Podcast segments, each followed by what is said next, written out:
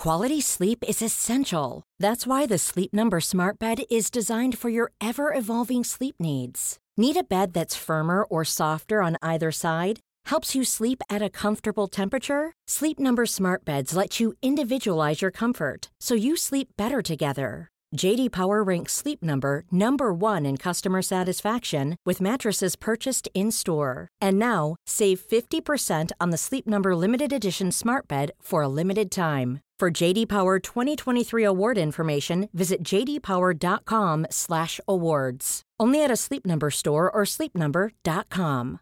One size fits all seemed like a good idea for clothes Nice dress. Uh, it's a it's a t-shirt. until you tried it on. Same goes for your healthcare. That's why United Healthcare offers a variety of flexible, budget friendly coverage for medical, vision, dental, and more. So, whether you're between jobs, coming off a parent's plan, or even missed open enrollment, you can find the plan that fits you best. Find out more about United Healthcare coverage at uh1.com. That's uh1.com.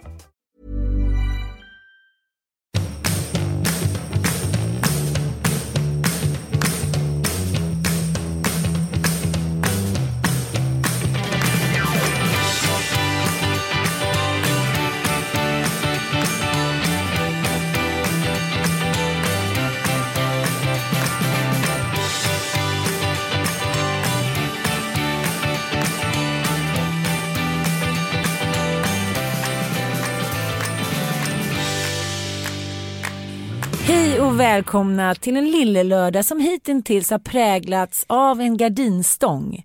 eh, vi som också ska börja med crime i lillelördag för att utveckla oss lite, lite som man gör i en relation, man utmanar varandra.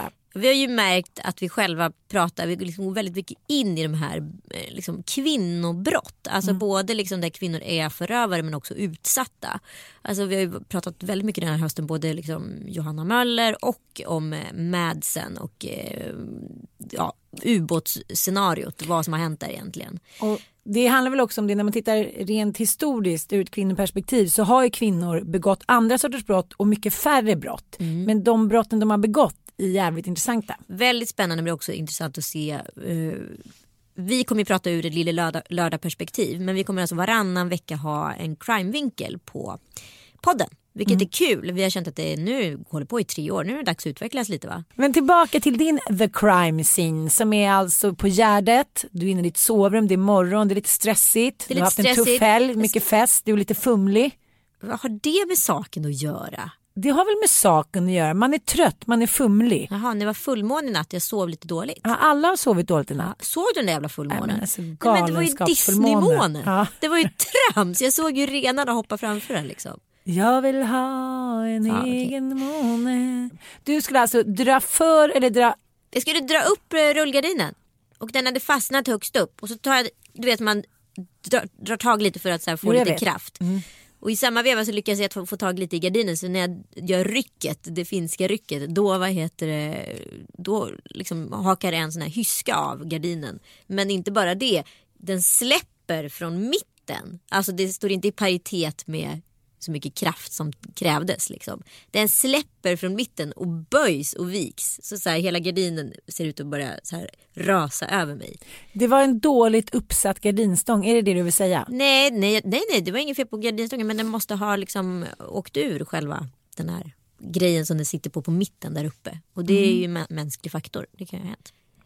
Alltså det här hade inte varit i närheten så stort. Jag tycker att det var jobbigt bara som det var. Det var ju absolut mitt fel. Ja. Men det var ju liksom en annan mänsklig faktor att den satt väl inte superbra i mitten helt enkelt. Eh, men då i situationer när det sker då behöver man inte få det berättat för sig. Förstår du? Nej, det är klart man inte vill. Nej, då behöver man inte ha en retoriker som kommer in och säger så här.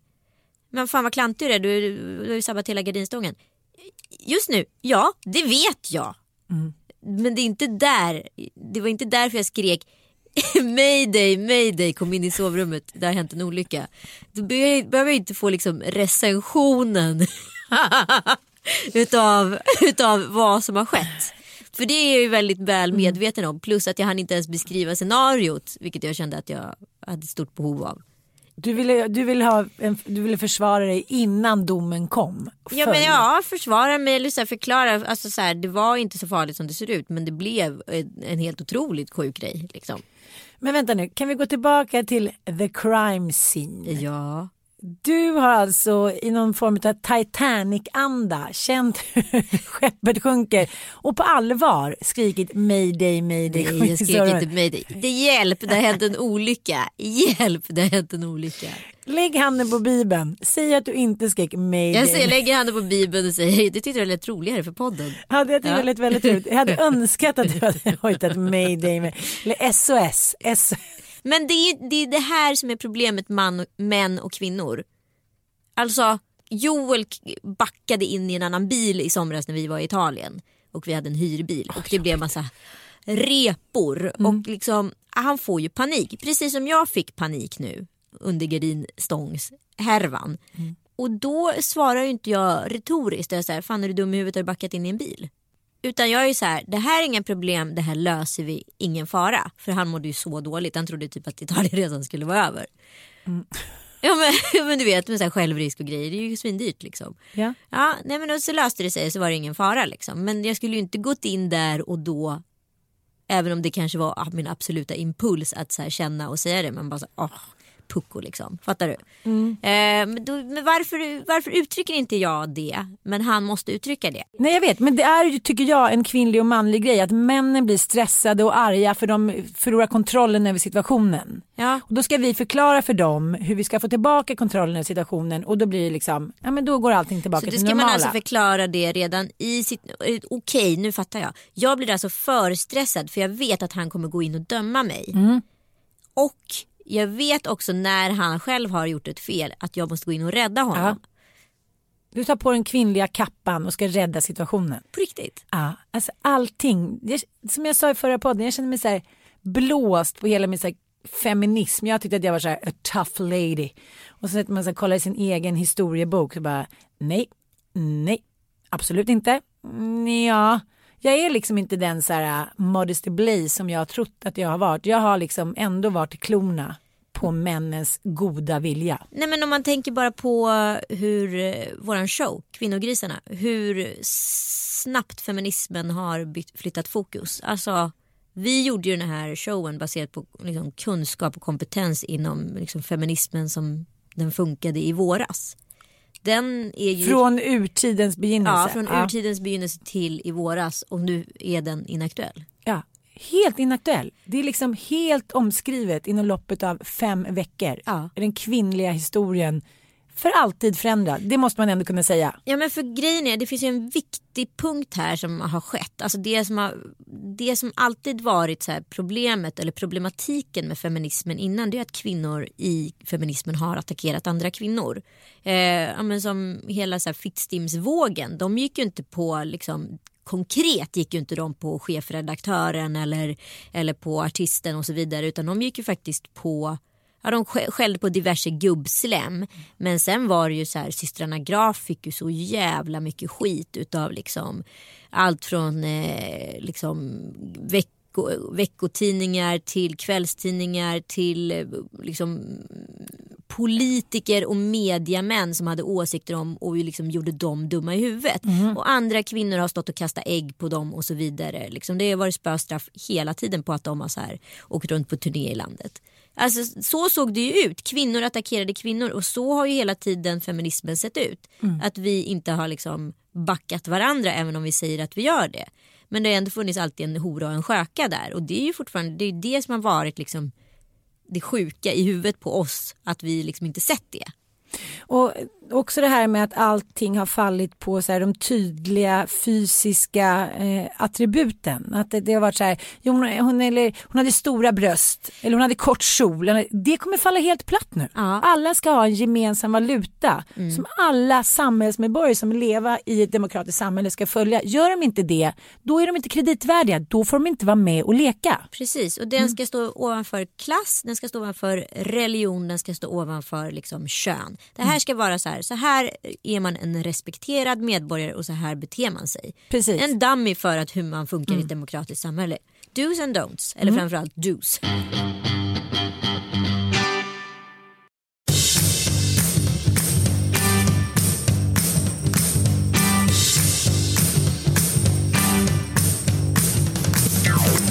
Du var ju på julfest i torsdags. Jajamän. Mm, det var ju trevligt. Ja, det blev lite, lite fest där. Men då kom ju Joel med ut. Ja, det var väl Det härligt. var roligt. Ja, han har varit med på två firmafester nu helt oväntat. Ja. Jag, jag har ju haft en tre dagars här. Ja. Det är ju så här, jag har ju liksom inte jag har inte gått ut, men jag har inte gått ut så mycket som jag brukar och allting jag har gjort har varit jobbrelaterat. Så att så här, var på en fest förra helgen och sen så var det liksom Katrins 40-årsfest och så var det Carolina Neuraths. Det är de festerna jag har gått på i höst. Annars har jag inte gjort någonting privat. Nu var det liksom en tredagars här helt plötsligt, pang bom. Eh, och eh, det var skönt att skjuta ut sig lite, jag behövde det. Vad gjorde du? Nej men vi var här på Acast Ja. och hade julfest. Det var jättebra uppträdanden och eh, fantastisk musik och Joel kom och det var supermysigt. Och sen gick vi till kåken och satt och ölade och så var vi hemma vid tolv. Det var så roligt när Ossi hemma, vad var du? Jag var, jag var på kåken. Du, jaha, på kåken? Jag bara, jaha, du vet. ja, så roligt. Men eh, då går vi vidare tycker jag nu i alla fall. Du var ute, jag var också ute lite. Mm, och jag var också på två andra roliga fester i helgen. här. Ja, nu har jag pratat om det, jag kan inte gå in på hur roligt jag har haft. Hur roligt Jag har du haft? Jag har haft jätte, jätteroligt. Gud vad roligt, vad glad jag blir för Så din roligt. Ja, fantastiskt. Aldrig haft så roligt. Nej men det är också så här att, att, att gå på fest och ha två eh, killar där hemma eller tjejer och det, eh, det är lite jobbigare dagen efter när de vaknar och så här börjar leva rövare. Och det är typ två hundvalpar som bara bank, bank, bank, bank, bank. Men eh, då lovade jag att jag skulle ta upp då för min kompis eh, Jenny hon tycker att jag hela tiden refererar till att jag har pojkar bortskämda pojkar, det är för att det är pojkar. Och då pratade vi om det ganska mycket igår och eh, jag förstår faktiskt nu när hon förklarar för mig att, att det låter som att jag hela tiden säger att det är bara för att jag har killar det blir så eller så. Det handlar ju inte om vilka barn, alltså alla barn kan Alla bli barn curlade. Ja men alla barn kan bli curlade och alla liksom, det handlar ju inte om, eh, om kön egentligen. Det finns ju lika många unga tjejer som inte vet hur man steker ett ägg eller som är så här, hjälp jag sitter i? Spanien, inga pengar. Penny Schulman, sex år. Skulle du kunna hämta ett glas vatten åt mig? Nej, du kan hämta ditt jävla vatten själv. Förlåt, nu lät det hårt. Men så säger jag inte. Men förstår du vad jag menar? Jo, men, för men jag har ju Dante gått är där som tandborsten tack. Men jag har ju gått där som hennes betjänt vid hennes sida. Joel är bara så här, vad håller du på med? Jag bara, jag vet inte. För det är så jävla inte... enkelt att förändra. Ja. Och då tror jag handlar, handlar det då om mammaskulden att man säger hämta det där glas vattnet, jag vill ändå så här, vara lite gullig när de väl är här, man har ju bara varannan vecka. Nej, nej, men jag har ju inte suttit på en frukost på sex år. Jag står ju vid diskbänken för jag vet ju att, och så äter jag min frukost där för jag vet ju att det handlar ju om att butlern ska springa snart och hämta Mm. något nytt och häm- torka något eller vad det nu är som har skett. Och säger så här, men kom och sätt dig mamma, du går alltid och sätter dig när, liksom, när middagen är slut. No shit Charlotte. Finns det ingen ketchup? Jag vill inte ha den där såsen. Nej, nej, nej, nej, nej, nej. Jag tänker att snart efter nyår då kommer det börja en ny era. Är det så? Mm. Ja. Nu kommer alla få liksom ett papper.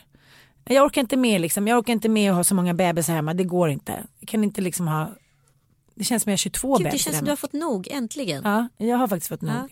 Jag ska drämma fittan i bordet. Bra.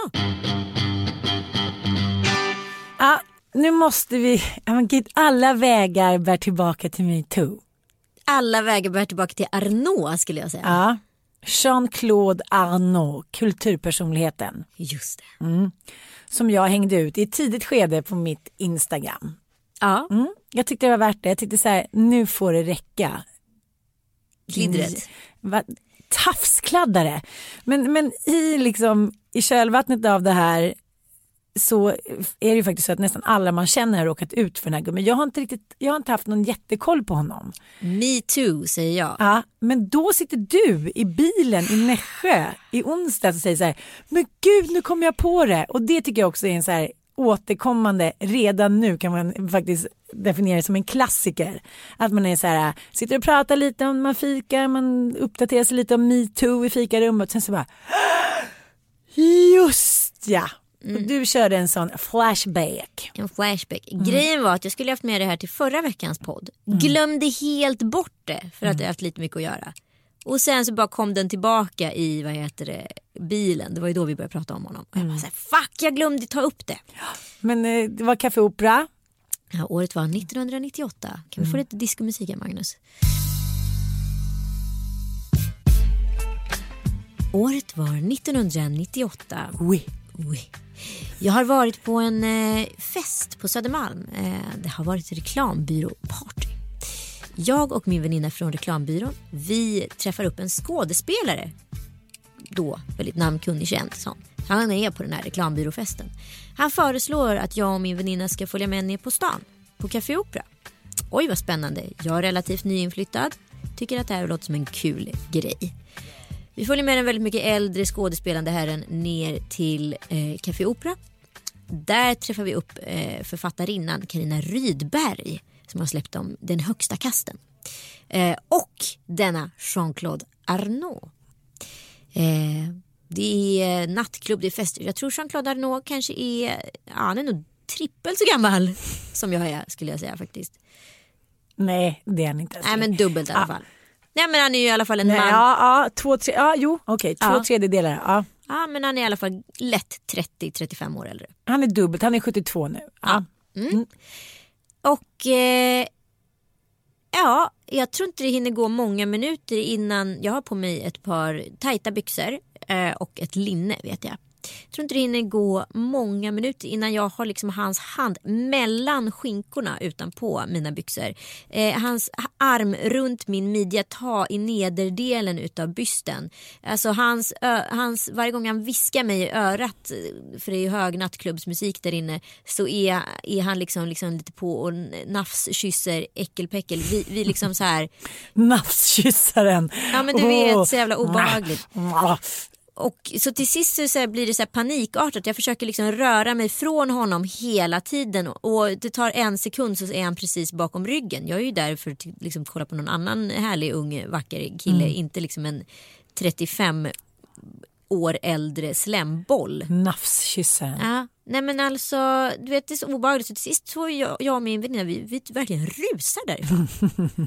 Jag har hört så många liknande berättelser. Senast när jag var på middag igår, en kompis som var så här, ja, men den var lite i samma miljö och det slafsades och tafsades.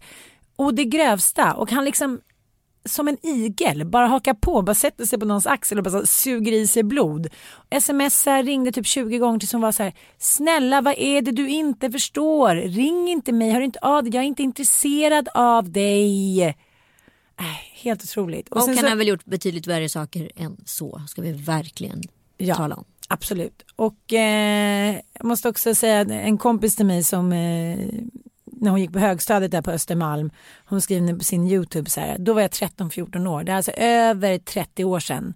Hon bara säger så här, jag vågar inte ens tänka på hur många han har tafsat på sedan dess, då var hon liksom 14 bast. Ja. Nej, men Ja. Jag var ju, väl, jag var ju liksom 20 år men jag har ju alltid sett väldigt ung ut liksom, även då. Så jag såg ju förmodligen ut som jag var tonåring och det kändes som att det var någonting som attraherade honom. Kan man säga. Väldigt unga tjejer attraherar tydligen honom. Mm, väldigt unga tjejer. Jag tänker på eh, författaren Lotta Lotas. Ja. Hon eh, har ju begärt liksom, eh, ja, hon, hon vill gå ur akademin men det får man ju inte. Nej, Utan man sitter för evig tid. Då blir det lite så här, okej. Den här då akademin, det Ardornde, den eh, startades då under upplysningstiden på 1700-talet och verkar leva kvar i 1700-talet. Ja, det är mycket mög i väggarna. Ja, men det känns ju också lite så här ofräscht att man inte så kan anpassa sig. Om vi aldrig skulle anpassat oss då, ja, då blir det metoo överallt. Liksom. Men hon sa någonting som jag tyckte var jävligt spännande. Hon sa så här, när hon blev då, ja, de frågade henne om hon hade blivit utsatt för honom då. Då sa hon, tack och lov ser jag inte bra ut. Oj. Alltså att han har liksom, jag menar, han har, jag har sluppit honom. Och det, det känns så här, det där är så ovanligt för en kvinna att säga eftersom vi alltid blir bedömda efter kropp och efter utseende så var hon så här, tack och lov så har jag inte sett bra ut.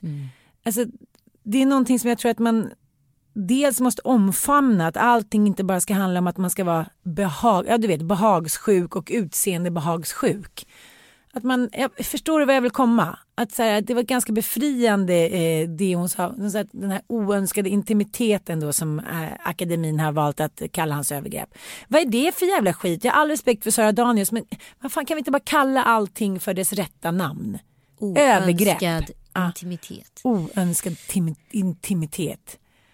Men jag funderar väldigt mycket på det där. Jag tänker på liksom behagssjuka. Är inte det också en del av oss, oss eller de kvinnor som aldrig blev valda? Precis som vi som aldrig blev eh, tafsade på eller aldrig blev liksom skolans Lucia. Eh, förstår du? Då finns ju en behagssjuka i att då så här vara den näst snyggaste. Jag har många gånger upplevt i alla fall att mina kompisar alltid varit så otroligt snygga. Alltså verkligen. Så jag var liksom andra valet. Jag fattar. Ja. Så att jag kan ju uppleva att jag har varit be- behagssjuk bara för att jag har velat bli vald. Först. ja, men nej, bara få bli vald. Jaha, du menar lite som att, så här, att man alltid tänker i termer av att så här, högsta målet är att bli skolans Lucia. Nej, jag tänker så här att jag har alltid haft väldigt snygga tjejkompisar och då vet jag att de är bort utanför liksom, tävlan för mig. De kommer alltid få drömprinsen. För att det är så det samhället ser ut. De är, det är byggt så. Men jag som är liksom, eh, deras polare som kan vara rolig, kan vara cool, kan vara smart, kan kompensera med det ena och det andra.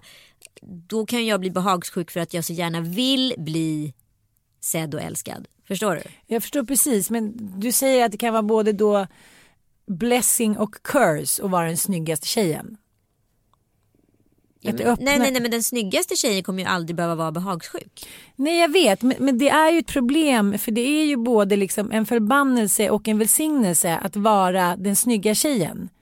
Man får ju, det öppnar ju verkligen massa dörrar, jag är ledsen att säga det, och det stänger också massa dörrar fram till nu tror jag också. Allt det här med att man ska vara på ett visst sätt, det finns ju, kolla runt i tv-världen, då är det ju många tjejer som har varit vd, som har varit chefer, som också har spelat på killarnas villkor. För att annars har man inte kunnat få vara med och komma med högst upp. Precis, Vilket och det är ju vi som är behagssjuka. Ja. Och därför tror jag också att Lotas, hon är bang on target här med någonting så här. Hon blev aldrig vald. Nej för hon var inte intressant för hon såg inte tillräckligt Hon bra såg inte tillräckligt bra. Hon kanske ville bli vald. Men det kommer hon aldrig uttrycka i den här texten för nu behöver hon inte göra det. Men hon kanske någon gång har tänkt sig varför tar han inte på mig? Ja, och jag pratade med, med en arbetskamrat som jag tänkte säga, men gud hon tycker väl att vi är superpatetiska när vi sitter och pratar om just det här, den som blev vald. Och hon sa det, det var det enda jag ville bli. För jag berättade att, att på högstadiet gick man ut och skulle kissa så visste man inte om man skulle så här, bli tafsad på eller neddragen och någon skulle känna om man hade fått bröstet lite dit. Och då var hon så här, men hon såg verkligen ut som så här, med längtans blå blommaögon. Så här, jag ville alltid vara den som blev tafsad på men jag blev aldrig det. Så när jag väl blev det någon gång då var jag bara jättelycklig i flera veckor. Jag var så här, va? För någon som ofta blivit utsatt för det där så låter ju det helt horribelt. Ja. Men, men liksom, när samhället ser ut som det är, att man bedöms efter popularitet och utseende så förstår jag att det finns en önskan i det där. ja. Ja, och det är det som är så horribelt. Men, men nu har det ju varit väldigt mycket eh, prat kring den metoo, vi återkommer till det hela tiden. Men någonting som faktiskt människor också alltid återkommer till, det är det här med spök. Ja, spök. Alltså spök och kvinnliga brottslingar och liksom Ja, man tänker så här, vi blir moderniserade, metoo-kampanjer, men just spöken, det tror nästan alla jag känner tror på spöken på något eller annat sätt. Kanske inte så här, åh spöken och då öppnade de dörren och så stod det någon gast där och tog mig på, på bröna. Men mer så här övernaturliga händelser. Mm. Det var som när jag var på en middag eh, för två veckor sedan och jag pratade lite om så här, men gud vi skulle verkligen behöva bo i hus och vi behöver större och så här. Inom loppet av en tiondel sekund så hade det levererats typ 45 spökhistorier till mig. Det är ungefär när man säger att man snart ska föda barn. Det var, oj, oj, oj, jag sprack 93 centimeter och jag har inte kunnat bajsa efter det och eh, barnet höll på att dö. Man bara, men gud, peppen, varför är det så geggigt att man så här, vill in i den där kvinnliga världen? Kan du försöka ge en förklaring till det? Varför vill kvinnor berätta om sina värsta mardrömsförlossningar när man ska föda om en vecka? Jag har ingen aning, men min mamma gjorde ju det här, det var innan hon blev senil dement tror jag, hoppas i alla fall. Nej. Eller nej, kanske inte. Ja. Men ja, man sa så här, ja, men jag ska till Thailand på semester. Då kom det liksom hempostat. Så här, 18 olika artiklar ihopsamlade från en månads tid om olika olyckor som hade skett i Thailand. Man bara säger, varför skickar du det här till mig? Nej, jag är bara orolig för dig. Alltså så kontraproduktiv oro. Så du ska komma dit då och inte kunna slappna av av Nej, semestern? men nej, då ska menar hon att du, så här, det här ska jag akta mig för. Men det, som, det som du kommunicerar är ju bara så här, du borde inte åka till Thailand för det är livsfarligt här. Jag tycker att det här verkar vara en sån här mamma-dotter-sak. Att mamman kanske är lite avundsjuk på att liksom dottern får leva det liv hon inte ville. Och då så här, men du ska passa dig. Du ska, pa- kommer jag ihåg när min mamma någon gång när jag, jag hade gjort slut med någon kille som hon tyckte var så här the best guy ever. Ja. Och jag tror att Var hon... det här- Andy Laufer? det var Johan Reuterling. Jaså? Jaså? Jaha, fint Det är som efternamn. Johan, det var länge sedan. Reuterplingen. Nej, och så ja, då tog det slut och eh, jag kommer ihåg så här, hon tittade på mig så här, som att jag, vem trodde jag att jag var liksom? I skenet av kanske då hennes förhållande med min egen pappa som inte hade varit kanske så då gentlemannamässig och ställt upp och haft pengar, ja men allting liksom. Han var den hon aldrig fick. Precis. Så att när jag sa då eh, att jag hade lämnat honom och det berodde inte på att jag liksom inte var kär i honom eller någonting men det var för stor åldersskillnad just då. Ja. Eh, då var det så här, nej men jag såg på henne, hon kunde inte förstå det. Liksom, hur kunde jag lämna den här fantastiska mannen? Och det är lite också när man tittar på nu, eh, den här Vår tid är nu, så här, det glada 40-talet, så här, när man gifte sig att det var ett bra parti. Det var ett bra parti. Ja, ett bra party. Eh, och det är den enda gången som liksom, hon har gått emot någonting som jag har velat om man säger så. Ja. Hon försökte verkligen liksom få mig att bli ihop med honom igen. Men det blir också kontraproduktivt för då kan du, känner du bara så här, min mamma vill att vi ska vara ihop. Det är ju inte så fräscht. Mm. Men sen när min mamma gick bort, Då vill du ha honom till då blev jag ihop pris. med honom igen. Du blev det? Mm. Nej. Hur Ja. länge höll det? Något år till. Ja. Fan spännande. Ja, ja, så var det ju med Thailand att då åkte jag dit. Nej men då vill jag återkomma nu till det här med spöken. Jaha, ska Mm. vi kom, bara riva av det här jävla plåstret eller? Ja, du har ju också varit med i succéserien En natt på slottet. Ja, jag visste att du skulle komma Ja. dit så att det är bara liksom att, ja, Ja, ja. Och så häcklad som jag blev av dig när jag själv var med i den serien förut med Sanna. Jag ser, vänta, var du själv, var du själv som häcklade dig själv och jag hjälpte till att stryka dig medhårs i det häcklet kan man väl säga. Jag ser en liten gosse i grå valmos. Men också att du kunde så här, sätta fingret på vad det var. Det är typ det är så här vadmull eller vad heter det? Vadmall. Vadmal. Vadmal. Ingen vet hur vadmal ser ut förutom Ann Söderlund. Och det kan hon så se på Osten i gossen. Ja. Ja, jag såg honom där. Projiceringar säger jag. Men han var ändå glad. Ja men vilken tur. Ja, Ja, det, var, det, det var viktigt för mig att, Han är väldigt han, lik Bobo. Ja han var väldigt lik Bobo. han var inte det. Han var lik Nils Karlsson Pyssling. Ja, och hur såg Nils Karlsson Pyssling ut? Han var stor som en tumme. Det var hans mor. Men då var du med i det här, du och Daniel Redgert. Ja, och Mm. Annika Jankell och eh, Joakim Kans från Hammerfall. Men kan vi nu eh, eh, komma överens om det som jag försökte förtälja för förra året? Att hur man än gör så blir man påverkad. Ja, det blir ju, men man fattar ju det när man är där. Det är ju, dels blir det så här masspsykos. Här, när man är där, alltså så här, om du inte vet någonting om virkning och så åker du på en virkningskurs. Det är klart som fan att du blir så här intresserad av virkning och tänker på oj oj oj fan vad spännande. Oj så fick jag lära dig någon historisk grej om virkning och hej och hå och hå. Ja men det är klart att ett slott till att börja med det är ju alltid det är ju skapat för att vi ska känna oss som små väsen. Vi ska känna oss kuvade, vi ska känna oss eh, li, alltså litenheten i människan. Det stora mäktiga slottet med stora människorna som har bott där inne. Alltså bara där börjar du liksom bli rädd. Och sen så, ja, och sen så fortsätter ju den rädslan kan man minst sagt säga då. Och där börjar liksom du känna saker, det är väldigt pedagogiskt beskrivet hur man ska känna saker och så vidare. Så känner du saker. Ja. Vad såg du för något? Såg du min lilla varmålspojke? Hälsade du Jag från mor? såg inte, jag såg ingenting. Jag var så rädd att det, det enda, jag kom ju på, fick ju feeling. Och jag var så rädd att jag skulle komma med. Kom du inte med? Nej, det var klippt bort det. Nej. Så jävla skönt. Vad fick För jag fick feeling? feeling och sen så bromsade jag mig och jag trodde det var min räddning att jag bromsade mig. För jag såg någon grön kvinna. Vad har hon för klänning? Vad har hon för kläder? Vad är det för... Man bara så här. Nej det var något grönt. Så jag bara. Men du sa att du fick feeling. Ja, jag fick ju först feeling och såg en kvinna i grönt. Och sen så vet du, kom jag på att det här kommer de ju använda mot mig. Men sen, men sen var det faktiskt en grej som var lite läskig. Det var ju att jag försökte få kontakt med Rami. Det var ju därför jag träffade hon mediet då själv. Ja, ja. Och hon sa ju hans namn. Fast hon sa Amir. Han pratar väldigt fort. Han är från ett annat land och så berättar han typ exakt hur han såg ut. Och, så bara, och han säger att han heter Amir. Tror jag. Om jag inte hör fel. Och det är Rami. Fast det är ju bara omkastat. Men du menar att inte hon kunde googlat det då? Nej jag tror faktiskt inte det. Jag tror faktiskt på riktigt inte det. Hon hade verkligen ingen aning om vem jag var. Eh, och eh, det är också en, ja, jag har typ inte pratat om honom i några intervjuer eller någonting sånt. Liksom. Nej, men...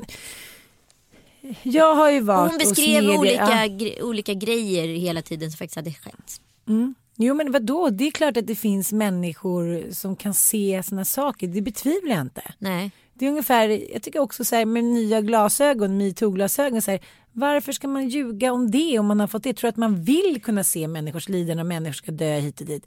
Jag menar, det har ju liksom flera kompisar till en så här, och det är någonting som känns jobbigt, det är, något, gud, det är någonting som har hänt, bla bla, och så går en timme så bara farfar din har dött. Alltså det finns människor Ja, ja. som, det handlar ju om intuitet eller ja, vad det nu handlar om. Men jag förstår inte det där att när man berättar någonting till exempel då att man har ett sommar och säger, ah, är det spökade? Är det spökhuset? Man bara, nej det hoppas jag inte. Men däremot kan man ju komma in i ett hus och känna om det är varmt eller kallt. Om det är ett vänligt hus. Det är Ja. inget konstigt. Men och så är det ju på slott. De är ju oftast ganska obehagliga. De är ju ganska kalla. Det är väl klart att det finns mycket historia i ett slott precis som det gör i, i ett gammalt torp eller vad som helst. Liksom. Men, men sen är ju, tror jag liksom vår, vår egen påverkan av det här är ju så mycket större. För att så här, varför skulle det ha skett mer bizarra saker på ett slott än vad det har skett på ett torp rimligen? Det har väl varit mycket mer ond bråd död på ett torp. Ja, ja det är klart, det är klart. Det har ju varit ond bråd död nästan överallt. Ja, där människor levt och farit och furit. Mm. Jag på att säga. Där har det funnits ond bråd död. Men jag fick ju en sån där historia till, tilldelad mig då eh, i Karlstad när jag var där. Att de har då tagit bilder och man har sett eh, någonting i spegeln och sådär. Ja. Men alla de här bilderna som någonsin har publicerats till exempel i Aftonbladet eller i Huffington Post eller något så har man ju alltid kunnat säga nästan alltid har man kunnat här, se att det är fejk. ja. För några gånger har man ju inte det. Som till exempel? Det vet jag inte. Men, nej, men man tittar på nätet till exempel. Så här, åh, häromdagen tittade jag på ett, ett litet program om örnar på Youtube. Oklart, eh, vilda djur skulle jag kolla på, jag och Bobo. Och då var det en så här, eh, ja men någon bild där örn har tagit ett lamm och flygit iväg och det stämde, bla bla, de är så starka. Och så var det en, eh, en liten film där då ör, en örn hade flugit ner och tagit en bebis. Och så ser man bilden att han liksom försöker, han, hen, örnen försöker få tag i den här bebisen och mamman står en bit bakom och så, så ser man den där bebisen att örnen får med sig den upp i typ en meter och sen ramlar eh, bebisen ner. Det är så bra gjort så att jag, liksom, jag var helt på det klara med att det var så. Och sen var det så här, det här var ett projekt som en, liksom, tre stycken studenter hade gjort för att visa bla bla bla bla bla. Jaha. Ja, det var så snyggt gjort, jag måste visa det för dig sen. Det var så jag bara, "Ih!" den liksom fick tag i den där bebisen som sprattlade och sen så bara ner på marken och sen mamman fram. Det var så snyggt gjort. Så att jag, det här med att man kan bli slagen av ett spök och händer ut, där är jag kanske inte riktigt med. Var det inte du som hade vaknat upp med en massa blåmärken? Nej, det var en kompis till mig som Men upp alltid med, kompisar. med fem fingrar på insidan av låret i det stora spökhuset. Fem Fårö. fingrar så att den tagit liksom hela Så, handen. ja. Nej, Ja. oj. Men jag har inte sett det själv. Men det har tillförlitliga källor. Okej. Ja. Ah. Djävulsutdrivaren. Ja, Mm. nej men om det är tvistar de lärde. Som sagt, jag tror så att det finns någonting och sen så tror jag liksom att men jag, är, jag är skeptiker för jag tycker att alla borde då ha chansen att gå igen. Alltså även djur. Det borde varenda liksom fågel. Som, En myra satt... nej men varför är det bara ja, ja, människor? Nej, det håller jag liksom? med om. Men du har ju ändå två gånger berättat en hårresande historien om den lilla bortglömde flicken på, på Karlsbergsvägen som ballongen flög iväg. Ja, men- jag har ju sett det. Jag har ju varit med om det. Jag vet, fast det kan ju också vara så att man blir så uppjagad av någonting. Man är i en situation i livet, som när min mamma nyligen hade gått bort. Ja. Då hejsan svejsan, då tyckte jag att det var både spöken och jag leviterade upp i rummet och flög ovanför sängen och det, lampor gick sönder och det kändes som att det var kalla kårar hitan och ditan. Men så kan man ju också så här, beskriva det i en period när jag knappt ens sov. Ja, okej. Ja, men jag tycker ändå så här. Det händer ju alltid. Jag vet inte. Den där grejen höll ju på så jävla länge. Den höll ju på i nästan tre år. Det var en liten grej per år. Och det här var liksom crescendot som var så här. Nej men nu räcker det liksom. Men du har inte berättat någon mer grej. Men det har jag väl visst det. Jag har bara hört ballongen. Ja, men det flyttades ju lampor, det vältes grejer. Alltså det var ju så här, det var någon jävla bok som kunde rak- hoppa ut ur bokhyllan typ. Och sen så var det någon lampa som släcktes och tändes. Ja, så var det någon lampa som välte och sen så runt jul var det alltid värst för då var det liksom blink, blink, blink, blink, blink överallt liksom och sen så ja, en liten Men ljus. hur skulle då en genomskinlig gast som bara då är energier från en annan tid kunna hålla på och mixtra med lampor? Men det faller på sin egen jävla rimlighet. Du var ju hemma hos mig när telefon, Mattias telefon vad heter bara låg på en bordsyta och sen låg bara pong, åkte ner på golvet. Vad var det då? Jo, men, Var det, en, var det liksom en vindpust från eh, Satan? vad, vad, vad var det? satan själv. Nej, det, den grejen var lite märklig, det håller jag med om. Ja, Mm. ibland händer sådana saker. Jag kommer också ihåg när eh, en kompis, inte Rami, en annan kompis gick bort. Då vet du, stod det en lampa på vårt nattduksbord. Det är inget konstigt med den. Och den står liksom på en plan yta och den bara pang! Rakt ner i golvet. Alltså, Ja. Det händer ju knasiga grejer när människor dör. Ja, Så det- kan man ju ja, säga. Mm, mm. Ja, en, det finns ändå ingen, en liksom, det finns ingen bra förklaring till det där. Nej, och det går inte att säga att det inte har hänt eller har hänt. Men sen tror jag absolut att ett scenario som så här stjärnorna på slottet kan liksom skapa Mm. eller förstärka vissa känslor. Ja men det vet du själv när man har så här, varit på läger, gjort anden i flaskan. Ja, men det är klart och att du tror ju på det. Herregud. Ah, så vidriga minnen av anden i flaskan. Är Nisse kär Fast det där är i intressant. mig? Jag pratade faktiskt med en väldigt god vän som är präst om just eh, anden i, alltså Ouija board Ja. och liksom de grejerna. Eh, och han sa ju att man ska inte, man ska inte mixtra med det där. Nej. Man ska inte mixtra med andevärlden. Så är det bara. Men det där har man ju ändå hört, det var ju liksom en återkommande liksom, eh, rörelse ja, men tidigt 20-tal och tidigt 1900-tal. Att människor träffades under seanser och gjorde sånt här. Mm. Och många började tala i tungor och liknande. Och helt plötsligt kunde någon något annat språk. Och, så det finns ju något undermedvetet i oss. Vi har ju så mycket mer liksom inneboende kraft än vad vi någonsin liksom får ta del av. Och det tycker jag är skitspännande. Verkligen. Det är ungefär som barn som kan lära sig sex språk på en månad. Alltså vi har det i oss. Det är bara att vi hela tiden lever i en värld där vi så här, på något sätt ändå blir nedtryckta. Att vi, att vi inte kan saker. Utan, ja men du vet, ju äldre vi blir ju mindre kan vi. Och det, det finns ingen möjlighet att det kan bli så. Det kan man inte klara av och hit och dit. Ja, men det är ju kvantfysik. Alltså, Mm. Vi lever ju i liksom ett skikt. Men det finns väldigt många skikt. Eh, om vi bara ser en rätsida liksom, så är ju kanske livet kubiskt. Det vet ju inte vi. Liksom. Det finns ju många skikt.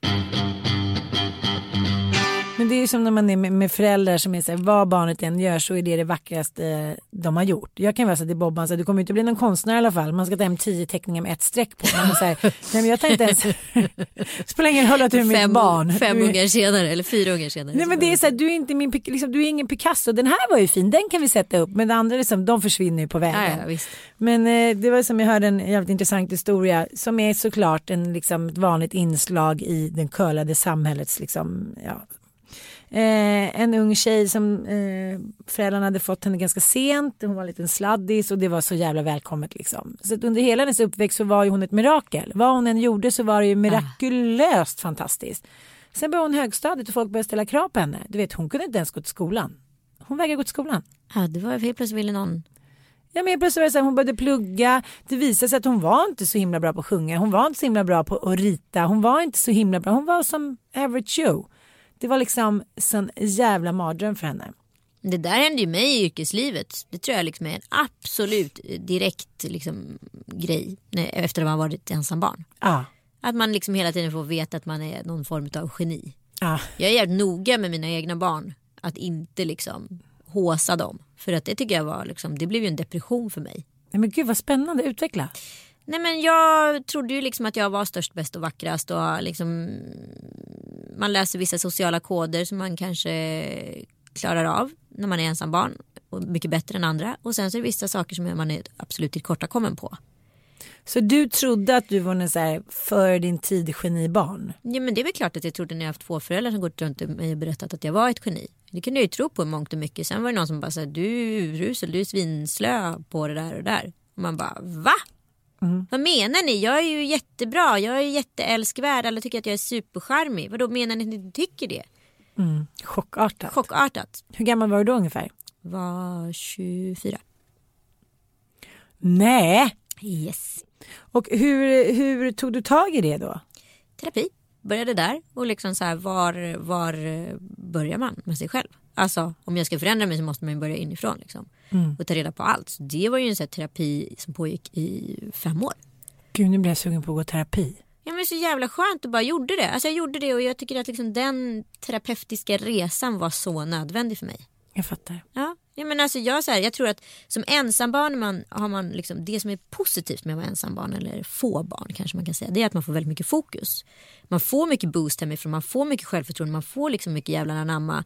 Men man får också veta, problemet är att man, så här, man har inga syskon så man delar man kan inte. Kan inte spegla sig mot någon. Nej man kan inte spegla sig med någon. Sekundärt så är du jättedålig på konflikthantering. För att du har inte någon som bara nöter och nöter och nöter. Penny är ju så trött på sin lillebrorsa nu. Så hon har satt upp lappar på sitt rum där det står så här. Ingen Tom Allan och ingen av Tom Allans kompisar. Jag var en kompis till Tom Allan. Men hon gör bara, Inget som har med Tom Allan att Inget göra. som har med Tom Allan att göra ska in i hennes liv. För så trött är hon på honom. Och jag tänker bara, se fan vad nyttigt det är för henne. Att ha honom som bara nöter och nöter och nöter och nöter på henne. Jag hade aldrig det. Tack för idag. Och, Tack för idag. eh, Nästa vecka blir det crime-podd. Ja, gud vad roligt. Superspännande. Vad ska du ta för Ja, men vi, case? har, vi tar ju ett case var. Mm, så du börjar med ditt case och så diskuterar vi det. Så att du kommer då presentera ett case för mig där vi går igenom liksom vad som har hänt. Och sen så pratar vi om det scenariot utifrån ett kvinnligt perspektiv. Jag tycker det är så jävla spännande för just nu så jobbar jag med ett historiskt kvinnoprogram och den här eh, episoden jag jobbar med nu är brott och straff. Gud Så spännande. jag har precis suttit och läst liksom hela den svenska kvinnohistorien brott och straff. Det är jävligt spännande alltså. Kul. Vi har blivit hårt straffade. Oj oj oj. oj. oj. Och inte bara utav eh, rättvisan utan också socialt. Precis. Och det är väl lite den vinkeln vi kommer ta. För du har väl inte begått hor? Eh, icke medvetet, icke Nej, medvetet. då ska jag sätta dig på vatten och bröd till 9 till 18 dagar. 18 dagar ansågs lika med som ett dödsstraff. Aha. Det är sant. Så du får bara 9 dagar. Okej, schysst. Puss, Puss puss. puss. Hej hej. Hej, hej.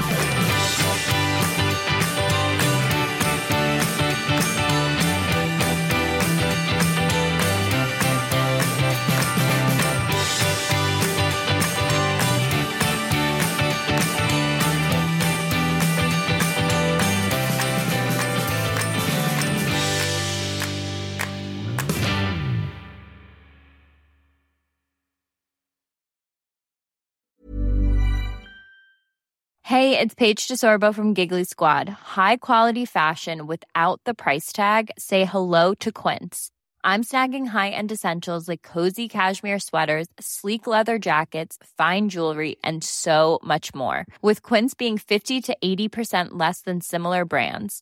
And they partner with factories that prioritize safe, ethical, and responsible manufacturing. I love that. Luxury quality within reach. Go to quince.com slash style to get free shipping and 365 day returns on your next order.